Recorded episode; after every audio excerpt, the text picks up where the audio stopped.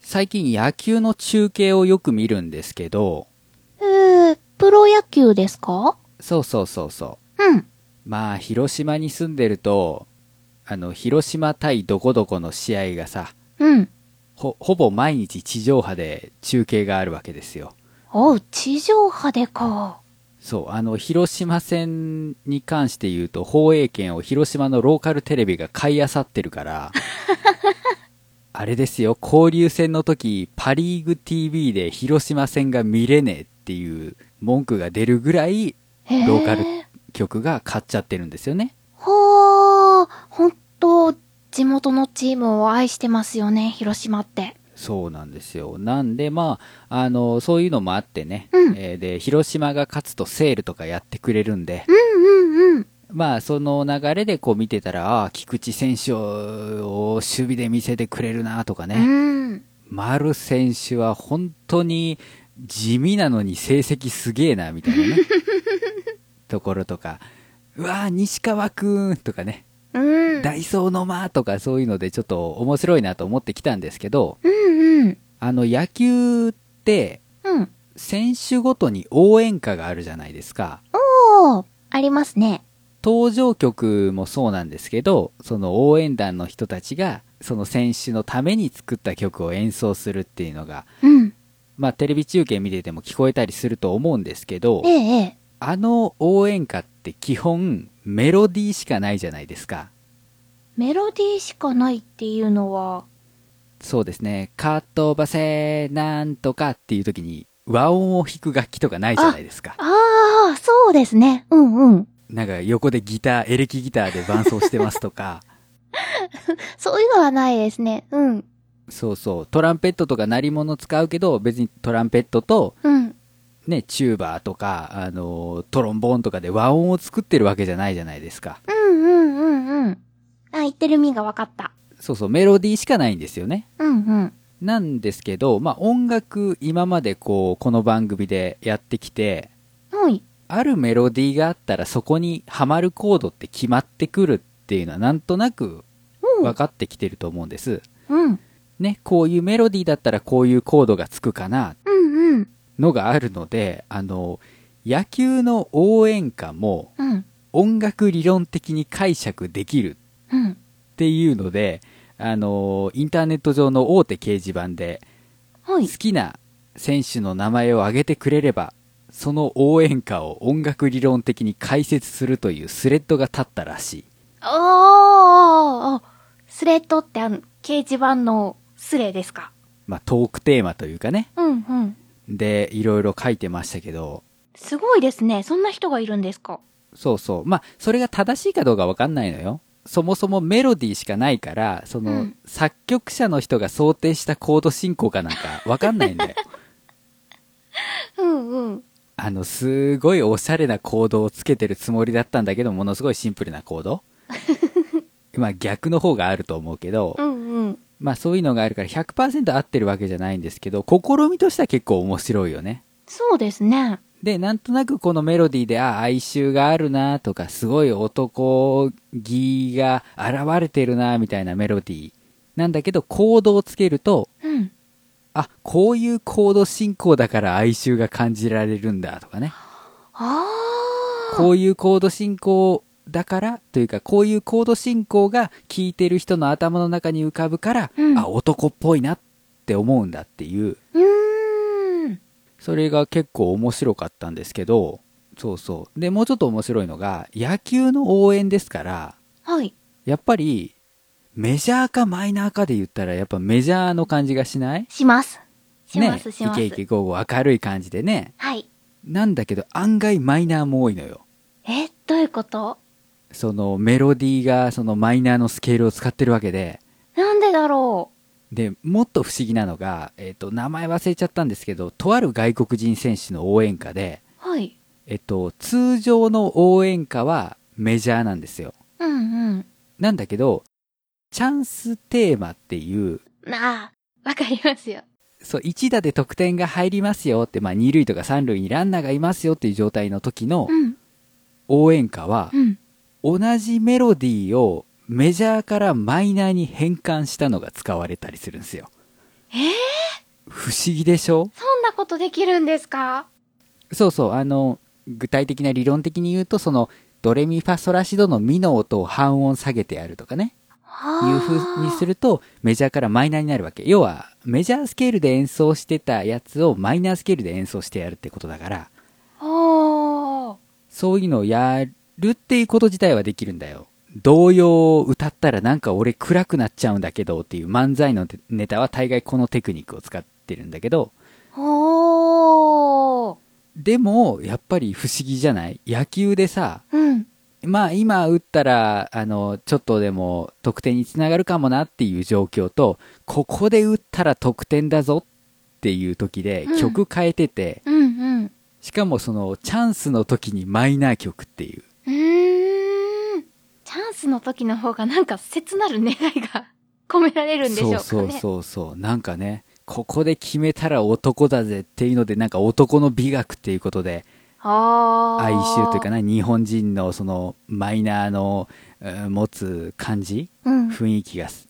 欲しいとかあるいは相手に対する相手がちょっと暗い気持ちになるってことでマイナーにしてるのかもしれないしなんかちょっと怖いぞ、なんかやるんじゃないかっていう、そうそうそうそう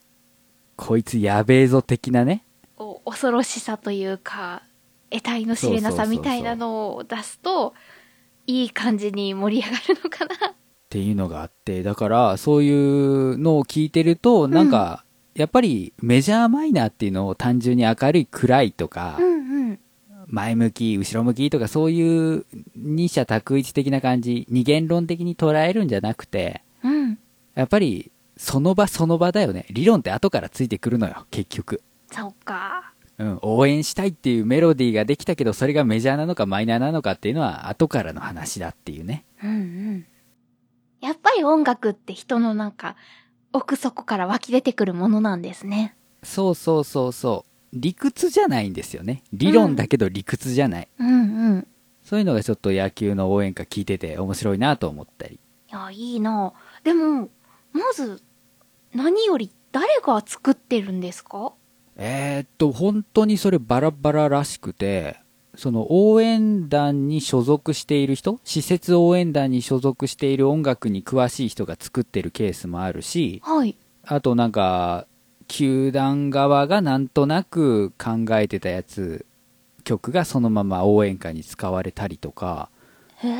え。いろいろあるみたいですけど、広まるためにはやっぱり、あれですかね。アイドルのコール本みたいな感じでファンの人が、これ、この人がこのうんうんうん。シーンになったらこの曲歌うからっていう風に配布してたりするのかなするよニコニコ動画とか見たら各球団の選手の応援歌メドレーみたいなのありますからねわお。いや、これまた試合見るのがま楽しくなりますね。そうそうであの選手とこの選手って応援歌一緒なんだって気づいたりねへえ。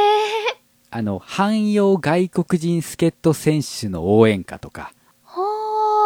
あの、結構頻繁に入れ替わったりするチームなんかは、はいはいあの共通のやつ持っててうんうん。やったりあと広島の菊池選手うん。はあの広島カープに所属していた先輩の曲応援歌をそのまま引き継いでるんですよその代々流れ受け継ぐそう曲もあそうるんそでうすそうかだからそういうドラマとかねはあ。面白いしあと野球で言うとその入場曲とかうん。あのバッターボックスに立つ時にあの球場で流れる曲うんうん。あれは今度は選手が自分で選んでるのよあ、マー君がももクロだったのね。そうそうそうそう、そういうのとか。あのーね、えっ、と、鈴木誠也選手がね、セイント聖也とかね、うんうんうんうん。阪神の大和選手が宇宙戦艦大和とかね、このあたりは割と有名で、話題話題にも上ったりしますよね。そうそうそう、あのー中田選手のパーフェクトヒューマンとかね、なかった。そうそう。あと、なんだろう、広島の話が多くなってあれだけど、あの、松山選手っていう方は、うん。あの、顔がアンパンマンに似てるっていうので、アンパンマンのテーマなんですよ。ええー、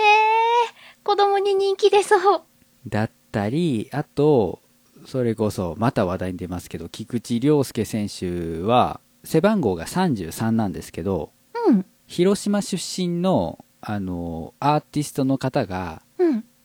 シャープ33かなちょっとタイトルの読み方わかんないんですけど、うんタイト。ルに33を冠した曲を作っててうん。それをあの第一打席では使うんですよねおお。一打席目だけ。そうそうあの打席に入るたびに曲変えるっていうのもできるらしくてはあ。 1個目はそれでで、二回目からは別の曲。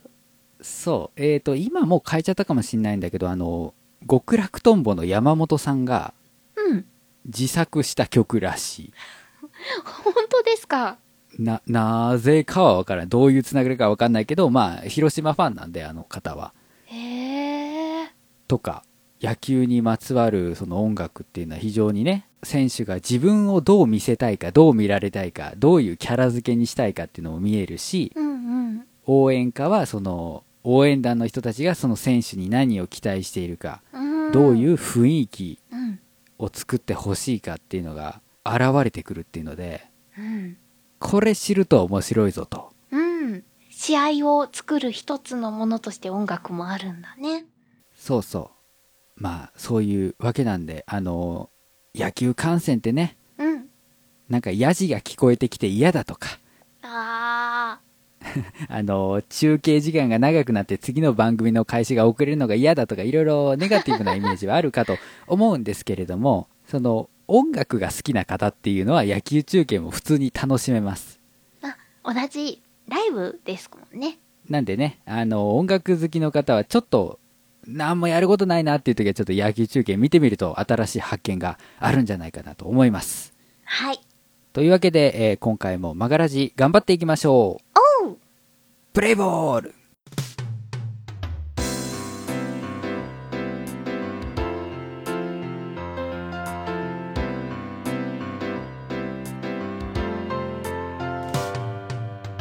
マガラジ作曲の話をするラジオこの番組は作詞作曲のお勉強をしたり実際に作詞作曲をしたり作曲をしている人にインタビューをしたりするポッドキャストですお送りするのは私メガネ D とあしゃみんこと佐藤あさみです。よろしくおよろ願いいしくたしお願いましすます。さあ、えー、っと、今回はですね、軽くショートテーマというかね、うんうん。最近、重い話題が多かったというか、おーし、割とし、しっかりしたテーマが多かったですよね。 そうですね、あの、編集がしんどいテーマが多かったの で、ぶっちゃけた。軽く、あの、出せるやつをやろうかなと。はーい。一体なんだろ今回のテーマなんですけれども、う。うん。パンです。パンパンパン好きだよ。朝ごはんはいつもパン。私に向かってパンが好きと言います か。私、パンが降る世界っていうのを作ってるぐらいですよ。ああ、二人ともパン好きですね。大のパン好きです。ただ、そのパンではないんですね。違うパンがあるんですか違うパンです。まあ、PAN って書いてパンって言うんですけど、これ音楽用語なんですよ。わかったっはい。て鳴らす。うーん、まあ、アイドル業界ではパンパヒューっていうのがありますけど、パン、パパン、ヒュー、パン、パパン、ヒュー。ではないですね。このパンでもない。このパンでもない。他パンって何があるのはい。えー、じゃあ、平たく言います。うん。音楽聴いてると、あ、右側から聞こえてくるとか、左側から聞こえてくるっていうことないです。うん。あるよ。なんかね、あー、ギターの音右と左に分かれてるとか、うんうん。なんかの音が右側から左にシューって抜けたみたいなのとか。そうそうそうそうそういうですね音の左右の配置に関するうん。ことがパンなんですよほー。パンを右に振るって言ったら右側から聞こえるようにしましょうとかねもう完全にフランスパンを右に 向けてる感じしか しない。いやーまあね見た目的にはね音的にはそうかもしれませんけどまあパンとパンパンだからパンを振るだからパンを振るだったらそれはフランスパンがパンって言いますけ どパンを振るパンを振るパンを振だかるら。パンが振る世界とパンが振る世界ですよねえ、パンが振るんですかパンを振るんですかパンを振る。あ、パンを振る。わかんなくなってきた。えつまり音を右や左やに振り分けるってことそうそうそうそう。というわけで、うん。実際に、あのー左右に音を振るとどういう風に聞こえるかっていうのを改めて聞いてもらおうかなとおー。思います。はい。音源をね作っておりますので聞いていただきたいんですが、はい。えっとこの番組をポッドキャストでお聞きの皆さん、えーこの番組はですねモノラルで配信しておりますので左右に振るというのがですね再現できないんですねこれ、あれですね、ステレオかモノラルかで言って、ステレオは右と左に音が分かれるけど、モノラルは右も左も一つの同じ音源が流れてる。そうそうそうそうなんで、えっと参考音源という形でえー別のファイルがポッドキャストに落ちて来ている。はずなので、はいそちらを合わせて聞いていただきたいなと思います、えーブログの方はね同じ記事内にあると思いますのでそちらをどうぞということで音源聞いていただきたいと思いますはい。うーん。戻っ。てまいりましたが、はい。こんな感じですねあの楽曲じゃなくて僕の声を使ってやってみましたがはい。結構はっきり右左って分かれてますね分かれてますね。でまあこれだけだといやなんか片方からしか音が聞こえてこなくて気持ち悪いとかうん。思うかもしれないなんか変な感じ。ちょっとくすぐったかった。そうそうそうなのでえっ、とじゃあなんでパンを振るかはい。っていうのを考えていきたいんだけどまあそれより先にうん。なんですごい右にあるとかすごい左にあるとかちょっと右にあるとかまあそこそこ左にあるみたいな感じでうんうん。左右に音を配置することができるのかっていう話をねおー。しよう。かなと思うんですけどうん。不思議じゃないうんうん。まあこれをどうやって聞いてるかわかんないですけどまあイヤホンとかヘッドホンで聞いてるとしましょうはい。私はイヤホンで聞きました。はい右耳と左耳それぞれ音が流れてるわけですからまあ、うんうん。チャンネルは2つですねモノラルを左右でそれぞれ流してるのがステレオですからえっ、と、2個のスピーカーがあるって考えたらいいそうだね、えっと、これをパソコンとか、まあ、場合によってはテレビとかで聞かれている方は、2つの、うんと、右と左のスピーカーから出ているのと同じですよね。うんうん。なんで、左右の位置を細かく決めれるのか。うーん。噛んでもいいはい。片方のボリュームをちっちゃくしたり、大きくしたりすると、自然と頭が奥行きを考えるほぼ正解ですね。やっえっと、奥行きまで行くとちょっと行き過ぎてるんですけど、たーうん。左右で流れる音の音量差によって配置を変えているように聞こえるうん。っていうのは正解ですね、まあ分かりやすくその100%振ってるので考えるとうんうん。 100ゼロだったら右側完全に右側にあるとうんうんうん。 5050だったらセンターにあるように聞こえる、まあ、つまり両方の音量が一緒うんうんうん。で0100だったら左側に聞こえるみたいな感じだねうーん。あ、そういえば、人間の耳って、ちゃんと右と左と前と後ろがわかるように左右についてて、で、耳たぶがあるって聞いたことがある。ああそうだねあのー単純な穴じゃなくて耳のあの形によってうん。どこから聞こえてくる音なのかっていうのが反射でうんうん。軌道が変わることによって認知できるとうんうんうんうん。いうのはありますねそれをもうパソコンの中でコントロールしちゃってるんですね。この辺にあるよ、右の方だよ、左の方だよ。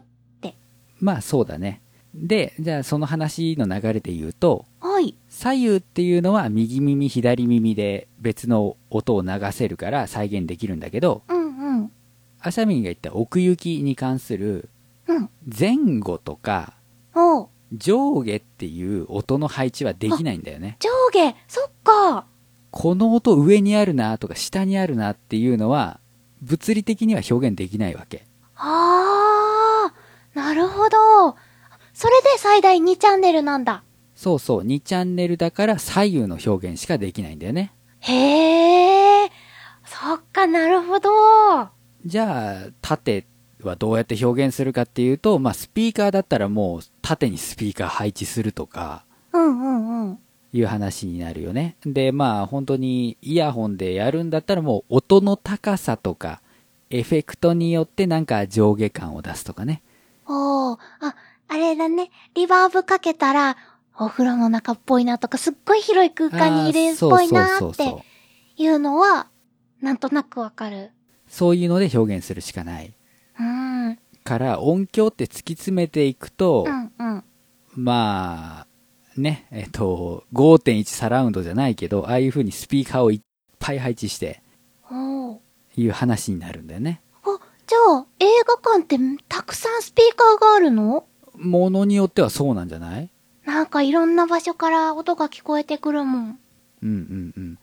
まあその音量バランスさとかを考えることによってより音の配置を立体的にしているというかへえ、面白い。まあ最近だとね2チャンネルだとしてもハイレゾ音源なんかだとおう。ハイレゾもまた面白くて人間の耳には聞こえないけどうん。位置情報だけを伴う音の波みたいなのがあるらしくてん待って待って、そもそもハイレゾって何ハイレゾハイレゾリューション音源って言ってはい。あの CD とか音楽配信のファイルとかって音質的にはだいぶ劣化したものなんだよね上の方とか下の方とかの周波数をカットしてるんだっけそうだね人間の耳にはほとんど聞こえないとされている、まあ、超音波の帯域だとか、うんうん。えっと、人間の耳では聞くことができないっていうすごい地響きみたいな音うんうん。っていうのはカットしてるんだけどそこをそのまま残してるのがハイレゾ音源。えじゃあ聞こえないんだったらねえ意味ないじゃん。って思うかもしれないんですけど耳で認識してるっていうよりは体全体で認識してるものってあってどういうことうーんと例えばねあの耳では聞こえない音なんだけどうん。その音とちょっとだけ音の高さがずれた音人間がピアノで弾いたらあのー不協和音になるような音うん。の組み合わせが人間が聞こえないエリアでも存在していてうん。その2つが混じり合った時の不協和音のなんかよくわからない揺らぎは人間感じることができるのよ。うーん。なんとなく空気感。そうだね。えっ、と、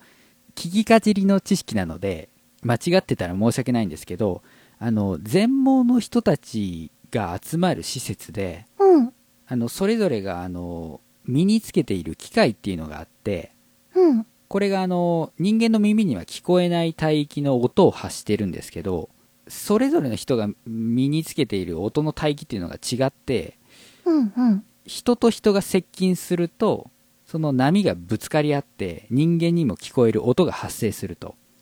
おー。それであ今人があの近づいてきてるから避けなきゃっていうのをすごい効率的にやっている施設があったんじゃないかなへー。はい、まあうん普通にそんなのつけなくてもまあね目が見えなくても生活っていうのはできるんだけどもうスピードが求められるような施設だったらそういうのを使ってうん。避けるというかねあのもう暗闇の中洞窟の暗い中を動くコウモリだとかうんうん。あとはまあイルカとかもそうかなそういう耳に聞こえる音ではないんだけどその揺れ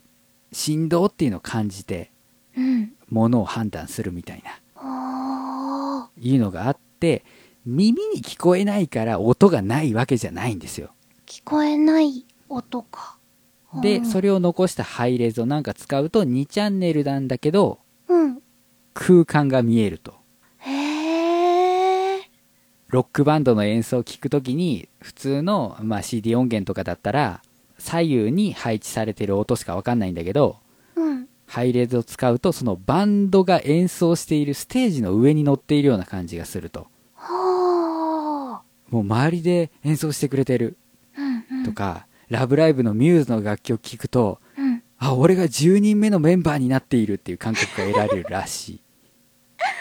そうか、すごいね。まあでもそこまで行くとすごい難しい問題になってくるので、うん。まあ、そもそもデータ容量的な問題が出てくるから難しいと思うのであくまでステレオはい。はい。2チャンネル。 2チャンネルのパンの話をしたいなと思います、はいまあこれができれば大体そのミックスとかの話も理解できるんでねあ、じゃあミックスの最初の一歩になると思いますよし、頑張る。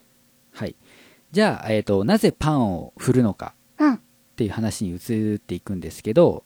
うん。まあ、さうっんき音源聞いてもらった通りまずは音の出どころを変えてやるみたいなうんうんうん。効果がありますうん。だからあの、まあ、楽曲っていうかボイスドラマとかでよく使われるかなああ、この人はだいたいこの辺にいて、こそうのそ人うはそこうっそうちって。とか右側でガラスが割れたとかねああ、いうのもあるだろうしあともっと明確なもので言うとうん。電話をしていますうんうん。で、えー、と電話を右耳につけてますってなったら右側だけから聞こえた方が自然じゃない確かに。そういう表現でパンを振るっていうのがあるしうんうん。楽曲で言うとねえっ、と打ち込みのピアノうん。生のピアノももしかしたら細かくやってんのかもしれないんですけど打ち込みのピアノって音の高さによって左右に振り分けられてるんですよなんでわからないわからないんですかそうそのその聞き比べは僕やったことがないんですけどなんかそうなってるらしいほー。どっちがどっちだったかなこれはえっ、と音がめではい。えっ、と DY さんのゲスト会でなんか触れられてましたけどおー。であとドラムセットうんうん。ドラムいろんな太鼓だとかシンバルだとかねうん。ありますけどあれも配置によってその左右に振られててうんうん。でその音がめで2人が話してたのはそのドラムとうん。鍵盤っていうのがあのステージ側うんうんステージの、演奏している人からした時の左右とうん、聴いてる人からした時の左右うんうん、の,、あのが逆になってておー。なんでこっちは演奏者側なのにこっちは聴いてる側なんだろうねっていう話をされてたんですけどはまあそういう、うん、のがあって、まああのまあ、左右の配置っていうのは音の出どころー。はい。っていうのがまあ大きいですね。うんうん。でただまあそれやる必要があるっていうのもあるでしょうん正直。別に実際にライブとか行ってうん。右側にある楽器だから右側にしか聞こえてこないみたいなことはないじゃない。うんうん。全部一個の音のまとまりとして来るから。うん。なそのあえて右側にあるから右側にパンを振ろうっていうのだけだったら、まあ、説明ができないんですよねうん。他に理由が。ギターって2本あるとうん。右と左に分けることが多いんですよえ、ギターが二人いるってことギターがロックバンドでツインギターです、はい。えーで1人目が右チャンネルしか出てませんうんうん。 2人目が左チャンネルしか出てませんっていうことがよくあるんですようんうん。これなんでだと思いますうーん。聞き分けられるようにおでもいいですよ合ってる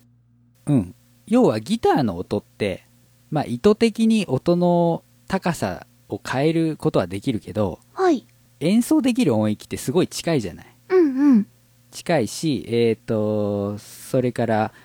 えっと和音を両方弾くってなったらうん。もし両方ともセンターに配置してたらさうん。同じやつ弾いてるのが2個重なってゴワゴワするというかあなんか音がぼやけるんですよねー。おー、なんとなくわかる。なんかそのある音域のエリアに音数が集中しすぎているっていううんうんうんうん。いうことが起こってしまうんですよねうん。でそれを回避するためにじゃあ俺右行くからお前左行けよっていう風になるんですねうーん。だからまあ2つある楽器だったら大体左右に振ることが多いへー。まあ2つある楽器っていうのはまあギターがメインだけどうんうん。あとはねドラムでもたまに左右に分ける時があっておー。 「ポルノグラフィティの渦」という曲ははい。あれツインドラムなんですよドラムが二人ですか。ドラム2セットあってはでいそれが左右に分かれてるらしいんですねえー、もう一回聞き直してみよえーそれとかうんまあ楽器の配置にも関わってくるんだけどう。うん。管弦楽うん、うん。の曲とかだったら、例えば第1バイオリンと第2バイオリンは左右に分かれるとかおー。で、まあ、第2バイオリンの方にビオラ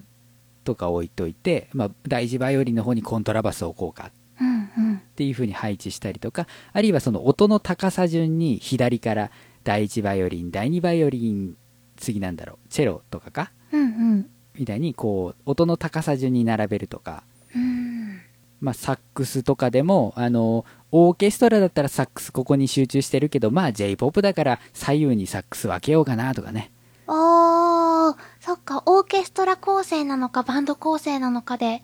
置いていく位置も変わってくるんですね。そうそうそうそうまあそういう意図があってパンを振るとはい、先生。はい楽器は左右に振ってることが多いけど、ボーカルはどうなんですか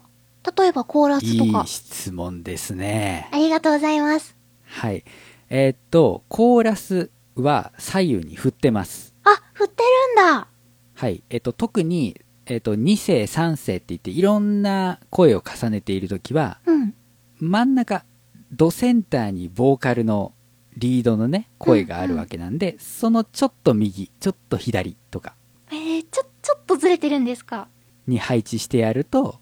ちょっと空間的なね、そのステレオの広がり感が出るので、うんうん。よかったり、まあ、ただ、あの、コーラスが1枚、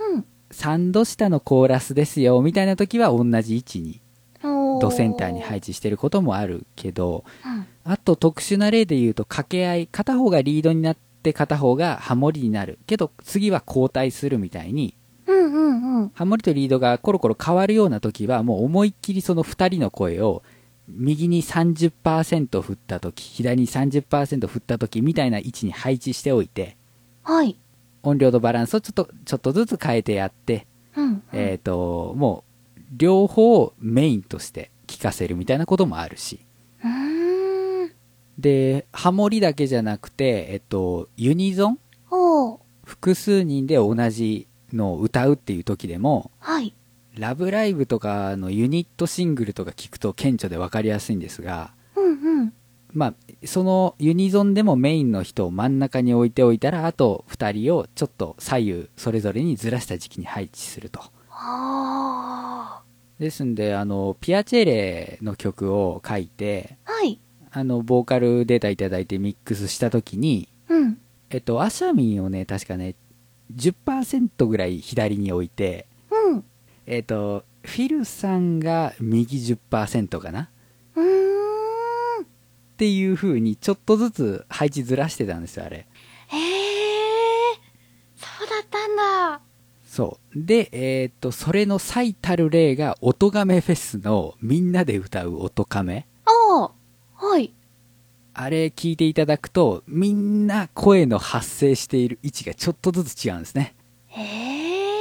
スえテージにずらーって並んでいるように聞こえるまあこれは音の配置っていうのももちろんありますけどはいまあみんな同じ音でね歌っているのでちょっとずつずらしてやってるとうーん面白いこういうの聞いた後に聞き返すとああそういう意図で分けてたんだってのが分かったりするんじゃないかなとへえなるほどじゃあそしてまあ、はパンを振る最後はいの理由なんですが主役をはっきりさせる効果がありますほうまあこれは音楽での例えっていうよりは別のもので例えた方がいいと思うんでうん絵の話をします、絵ですかえー、アシャミンはイルカの絵を描きたいと思いましたはい。で目の前に画用紙がありますはい。イルカ描きたいから、うん画用紙いっぱいにイルカを描きましたうおりでまあイルカ描いたんだけど後ろのバッグとか空いてるところがあるからゃーうん。イルカがいるところだから海って言って水色でバーって塗りました塗りました。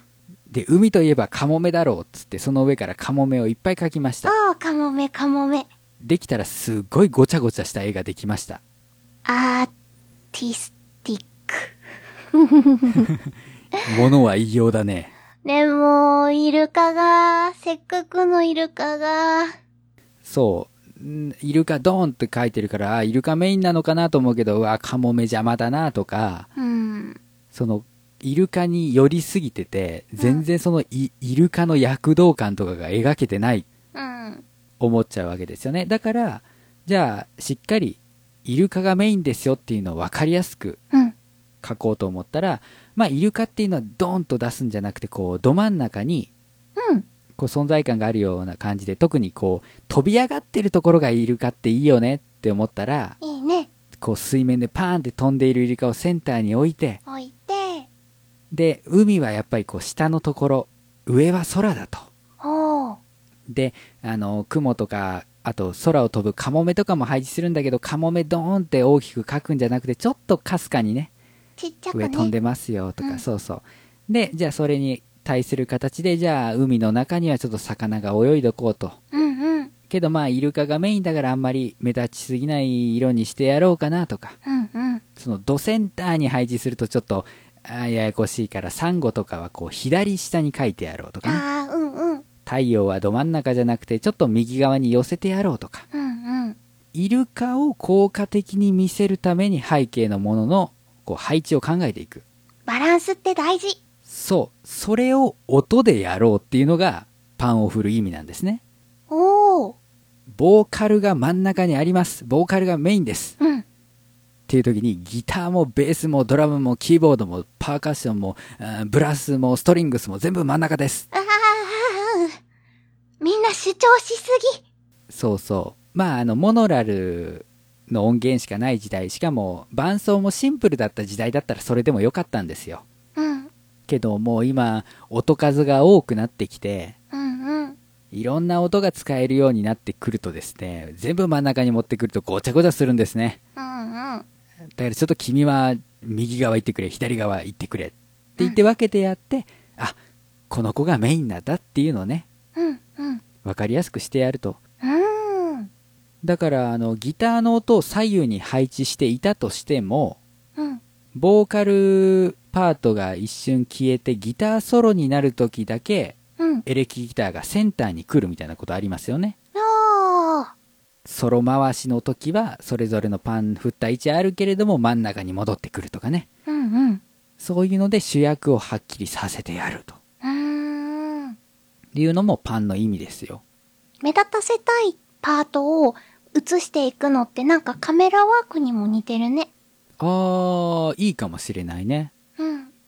カメラの端で映しておくべきものとセンターにこうう、んパッと抜くべきものっていうのをうんうん考えていく。うん。確かにね、俺も映りたい、俺も映りたいってもうカメラの真ん前にみんながぎゅうぎゅう詰めになってたらもう不格好だもんね。そうだね。せめて君たちエグザイルかズーなりで顔見えるようにしてくれよっていうね。うんうん。もうおしくらまんじゅう状態になってたらやっぱり見た目的にも良くないと。うん。いうことなので、まあ、えっ、と、配置してやってメインを決めましょうとうーん。いう3つですね。はい音の出どころの配置と、うん、うん。まあ音域がかぶってごちゃごちゃしないようにっていうのと、まあ主役をはっきりさせるっていうのが、パンを振る意味ですね。そっか。これで、ちゃんと、あれさっきまでギター右側にいたのにいきなり左にいるよとかならないように注意しないといけないんですね。まあそうだね。なんか、あの、位置が変わっちゃうと何かしらの意図を感じるというかね。うんうん。あ、そっか。理由がないと、お動かさない方がいい。そうそうそう。はるさんはその自分がマイク持ってステージを移動しているので、パンをちょっと、ちょっとずつ変えましたとか、おいうー。説明されてたけどそれとかあとシャララララーンっていうすごい高い音をこう、右から左に左から右に走らせるっていうのがあったりするんですけどあれ気持ちよくて好き。そうそうあれはなんかこう流れ星とかさうんうん。こう通り過ぎる何かの表現っうんうん。ていうためにそのパンを振っているわけでそういうのがないのに無駄にこう左右に動かしてしまうとちょっとえ何これ気持ち悪ってなってしまうとうん。じゃあえっ、と最後もう一個ですねはい。お話ししておきたいのがあのパンっていうのは左右の音量差によって、まあ、左右のどこに配置しているかっっていうイメージを沸かせるとうんうん。いう話でしたけど、ということはどういうことかっていうと、ギターを右と左に分けても、うん。同じギターの音を右と左に分けると、うん。センターにあるように聞こえるんですね。おえっと、同じもの、同じ音をコピーして、うんうん。右と左に100%ずつ振ると、真ん中に聞こえるんですよ。ほー。ちょっとこれイメージつきにくいかなと思いますので、音源の続き聞いていただきたいなと思います。はい。はい、いかがだったでしょうかえっ、と、最初の方のサンプルは、普段、普段と同じように聞こえました。そう、一つの声にしか聞こえないですよね。うん。これは全く同じ音声を右100%、左100%うん。で流すと、まあ、結果的には普段通りセンターに置いているようにしか聞こえない。左右の音量差が全くないうん。わけですからね。うんうん。で一方同じ声の人同じ文章でも2回取るとやっぱ音の質っていうのは違うからうん。左右に分けてやっても別の音として認識されるうん。右側から聞こえる音左側から聞こえる音っていう風に分かれて聞こえるわけですねうんうん。じゃあこれどういう時に注意しなきゃいけないかというとですねうん。どういあう時の打ち込みで曲作りましたはい。途中までユニゾンで進行していてはい。途中からそれぞれ別のフレーズを弾きますうんうん。その2つの楽器を左右それぞれに配置しましたってなった時にですねはい。同じ音をユニゾンで弾いてる時にうん。やたら音がでかくなっちゃったなっていう時がねはああ。ったりするんですね 同じ音が重なった判定になってねうんうん。あとその2つそれぞれ左右で分かれてるはずなんだけどドセンターで鳴ってるように聞こえるうんうんうん。だからあの極端な話分裂したように聞こえるんだよねおー。真ん中で弾いてたギターが2人に分身して左右に分かれたとかね想像するとおかしい。そうそういうことになってしまうのであの打ち込みでやるときにはこれ注意した方がいいですねはい。よくやっちゃうコピペに注意です。はいっていうところまで分かればまあパンは大丈夫かなとおもうパンはマスターしました。えあまあパンの振り方っていうのはまた別の話になってきますからねオーダーシティだったら何パーセント左右に振るっていうのがすごい簡単ですけどうん。作曲ソフトでやるときにはそのパーセンテージ表示だけではなくてうん。あの0とか64とか127とか100超えるのパーセンテージじゃないからパーセンテージじゃないあのセンターを64として64のセンターって何それから小さい数字だったら左大きい数字だったら右みたいな感じで数字が割り当てられててはあ。それを使ったりとかですねでその数字を使ってこの音が移動しているっていうええ再生時間とともにパンの位置が01234みたいに増えていくようにしたいとかねあ、それが動いてるボーカルとか。そうそうそうそうあのそういう曲線を書いてやるんですねソフトでただ全体にパーセンテージかければいいだけじゃないんだ。そうそうそうあの音の配置的にはそれでいいんだけどパーセンテージとか数字でうん。う音を移動させたかったら頑張んなきゃいけないねーわー。あ、ここまで来てボイスドラマがどれほど大変なものかが分かってきた。大変ですよボイスドラマ業界もうーわー。意外と奥が深いパン。はいまああの実際に自分自身でできなくてもはい。そのまあ、編曲をお願いするときにあの、うんこの音はここら辺で鳴っててほしいんですよねっていう相談うんうん。をしたりだとかこれキラキラしたいんでこうもうパンすごい早く左右に振ってくださいとかねうんうん。いうことができるかもしれないしその提出されてきたあのアレンジの曲を聴いたときにあーちょっとこの音もうちょっと左右に触れますかとかねほー。そういうアイディアとか、まあ自分の思っていることを言語化するときにもこのパンの考え方っていうのは押さえておくといいのかなと思います。音が右左どっちから流れてくるなんてそんな気にしたことなかったや。ただ一方で、パンを振ればいいっていう問題でもない。やりすぎは何事も良くないってやつ。そうそう。例えばさっき言ったけどライブ感は若干失われる。おー。実際にライブ行ったら左右にすげえ分かれてるってことないから、うんうん。ね、まあクラブイベントだと参加者全員にヘッドホン配るみたいなことはあり得るんだけど、まあそうじゃないと、あんまり左右に振りすぎるとちょっと不自然になったりとか、うんうん。あとビートルズの CD で、はい。あの、モノラル版とステレオ版っていうのが当時出てたんだけど、うん。そのステレオ版っていうのがドラムがちょっと左に行ってたりベースが右行ってたりっつってあの単純に楽器のトラックを左右に振り分けてるだけなのよはあはこれはねなかなか聞いてて気持ち悪くてあ。へー。そう当ビートルズが出てレコード出してた当時はやっぱりモノラル用のミックスをやってたからはあはあ。はい。ステレオいまいちだったんだよねあの今出ているステレオ版は違うとは思いますようんうんうんう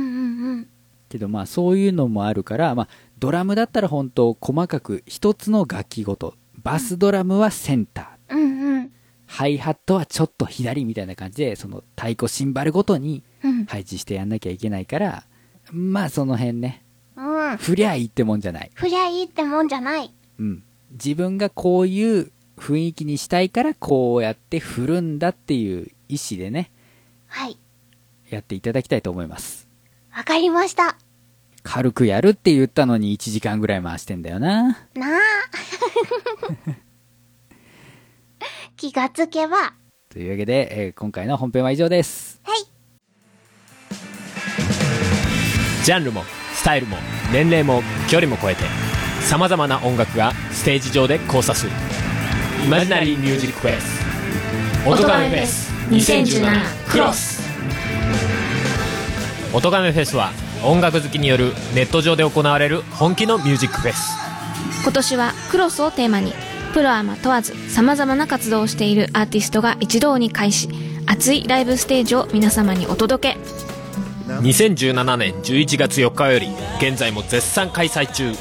Twitter の「ハッシュタグ音ガメフェス」などで距離も時間も超えて音ガメフェスで盛り上がろう今年の出演アーティストは春笹山 Q from 3ザ・ナチュラル・キラーズ DY 弓弓パラダイス四谷楓アシャ洗濯日和コロ深夜ワンヘッド・トゥ・ハンド川上ジンタ畑崎陽平ジョンジ横井圭メック新崎フモアニマルキャスターズすべての音とがめフェスに関する情報は「音がめフェス」ポータルサイトと検索して特設サイトをご覧ください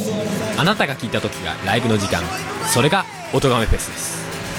「音がめフェス2017クロス」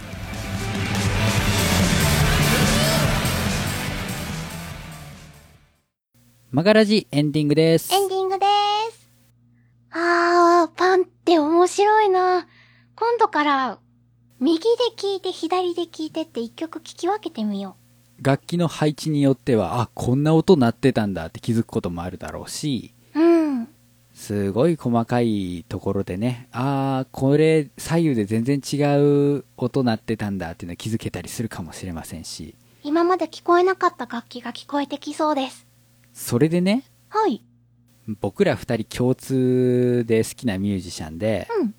ポルノグラフィティさんがいるじゃないですかはい、大好きです。ポルノグラフィティでですねすっごい思い切ったパンの振り方、というか、まあ、ミックスをしている曲がありましてえ、なになにあの「サンプサンプサンプ」っていうアルバムにうん、持ってる。収録されている「トワイライトトワイライトおー。」この曲片耳伴奏でうん。片耳明人さんのボーカルデータだけっていうミックスがあるんですねそんな思い切った振り方してるんですかちょっと聞いてみましょうかはい。ほー。こんな風に分けられてたんですかそう思いっきり右にね明人さんの歌声だけがあってで左側にすごいちょっとこうエフェクトかけて遠くにあるような、うんあ楽器隊がいてうんうんで、曲の途中からみんなセンターに集まってうんうんエフェク。トが解除されてうん。視界がはっきりするというかねうんうんうんうん。これも、やっぱり演出の意図があってですかね。ですねうーん。だからこれが出た当時はい。まあ秋人さんの声が大好きな人は右耳だけイヤホンをつけてきっとね。っていうのもありですおー、すごい勇気がいりますね。まあねだけどまあさ本編でちょっと言ったけどあの電話の演出であー片はい耳だけ出すっていうのもありだと思うんでだから電話をテーマにするんだったらそういうのもありなのかなとうんうんうん。例えば電話で会話している遠距離恋愛のカップルの曲を作ってうん。男の子はもう右側しかうんうんうんうん。ないとか左側には女の子の声しか出ないとかうー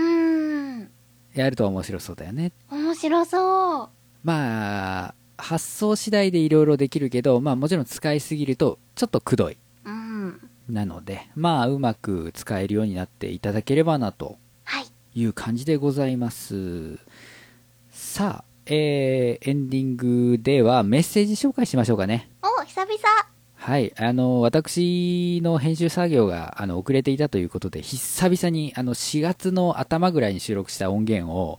うんうん。配信したんですけどそれについてメックイン東京さんおー、メックさん、ですねあありりががとうございます。とうございます、えー最新回が2ヶ月ぶりにアップされたイェイ応印でなぜか巻き込まれ事 故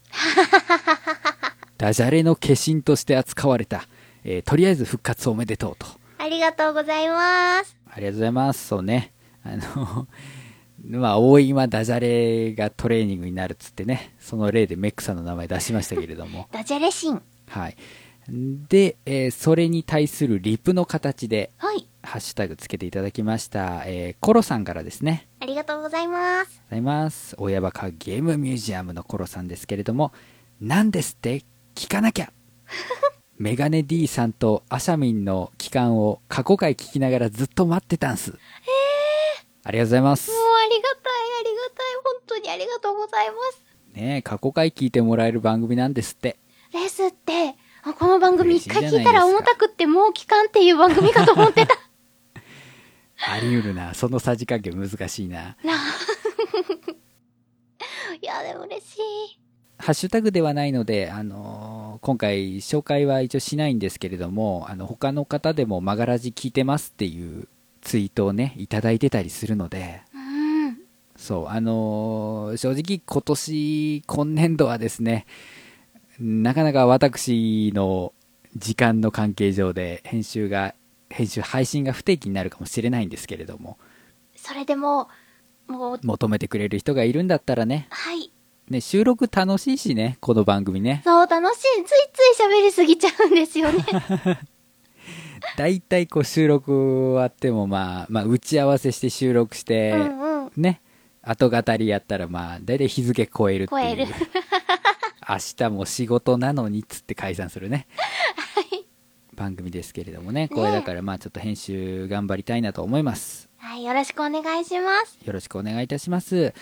えーで、マガラジでは皆様からのメッセージをお待ちしております。えーハッシュタグはマガラジ、漢字の曲にカタカナでラジでございます。えーメールアドレスはすべて小文字で、最高段アットマーク、gmail.com、saikohdan アットマーク、gmail.com です。ブログにあるメッセージフォームもご利用ください。はいで、えーお知らせで、これより前の回でも言ってるかと思いますけれども、ビッグアップフリーでの公開がうん。できなくなったので、僕うのんうん楽曲、えー何かしら考えます。はい。で、えっと、音亀フェス2016うん。の、えーっと、コンピレーションアルバムが発売中でございまして、私、メガネ D の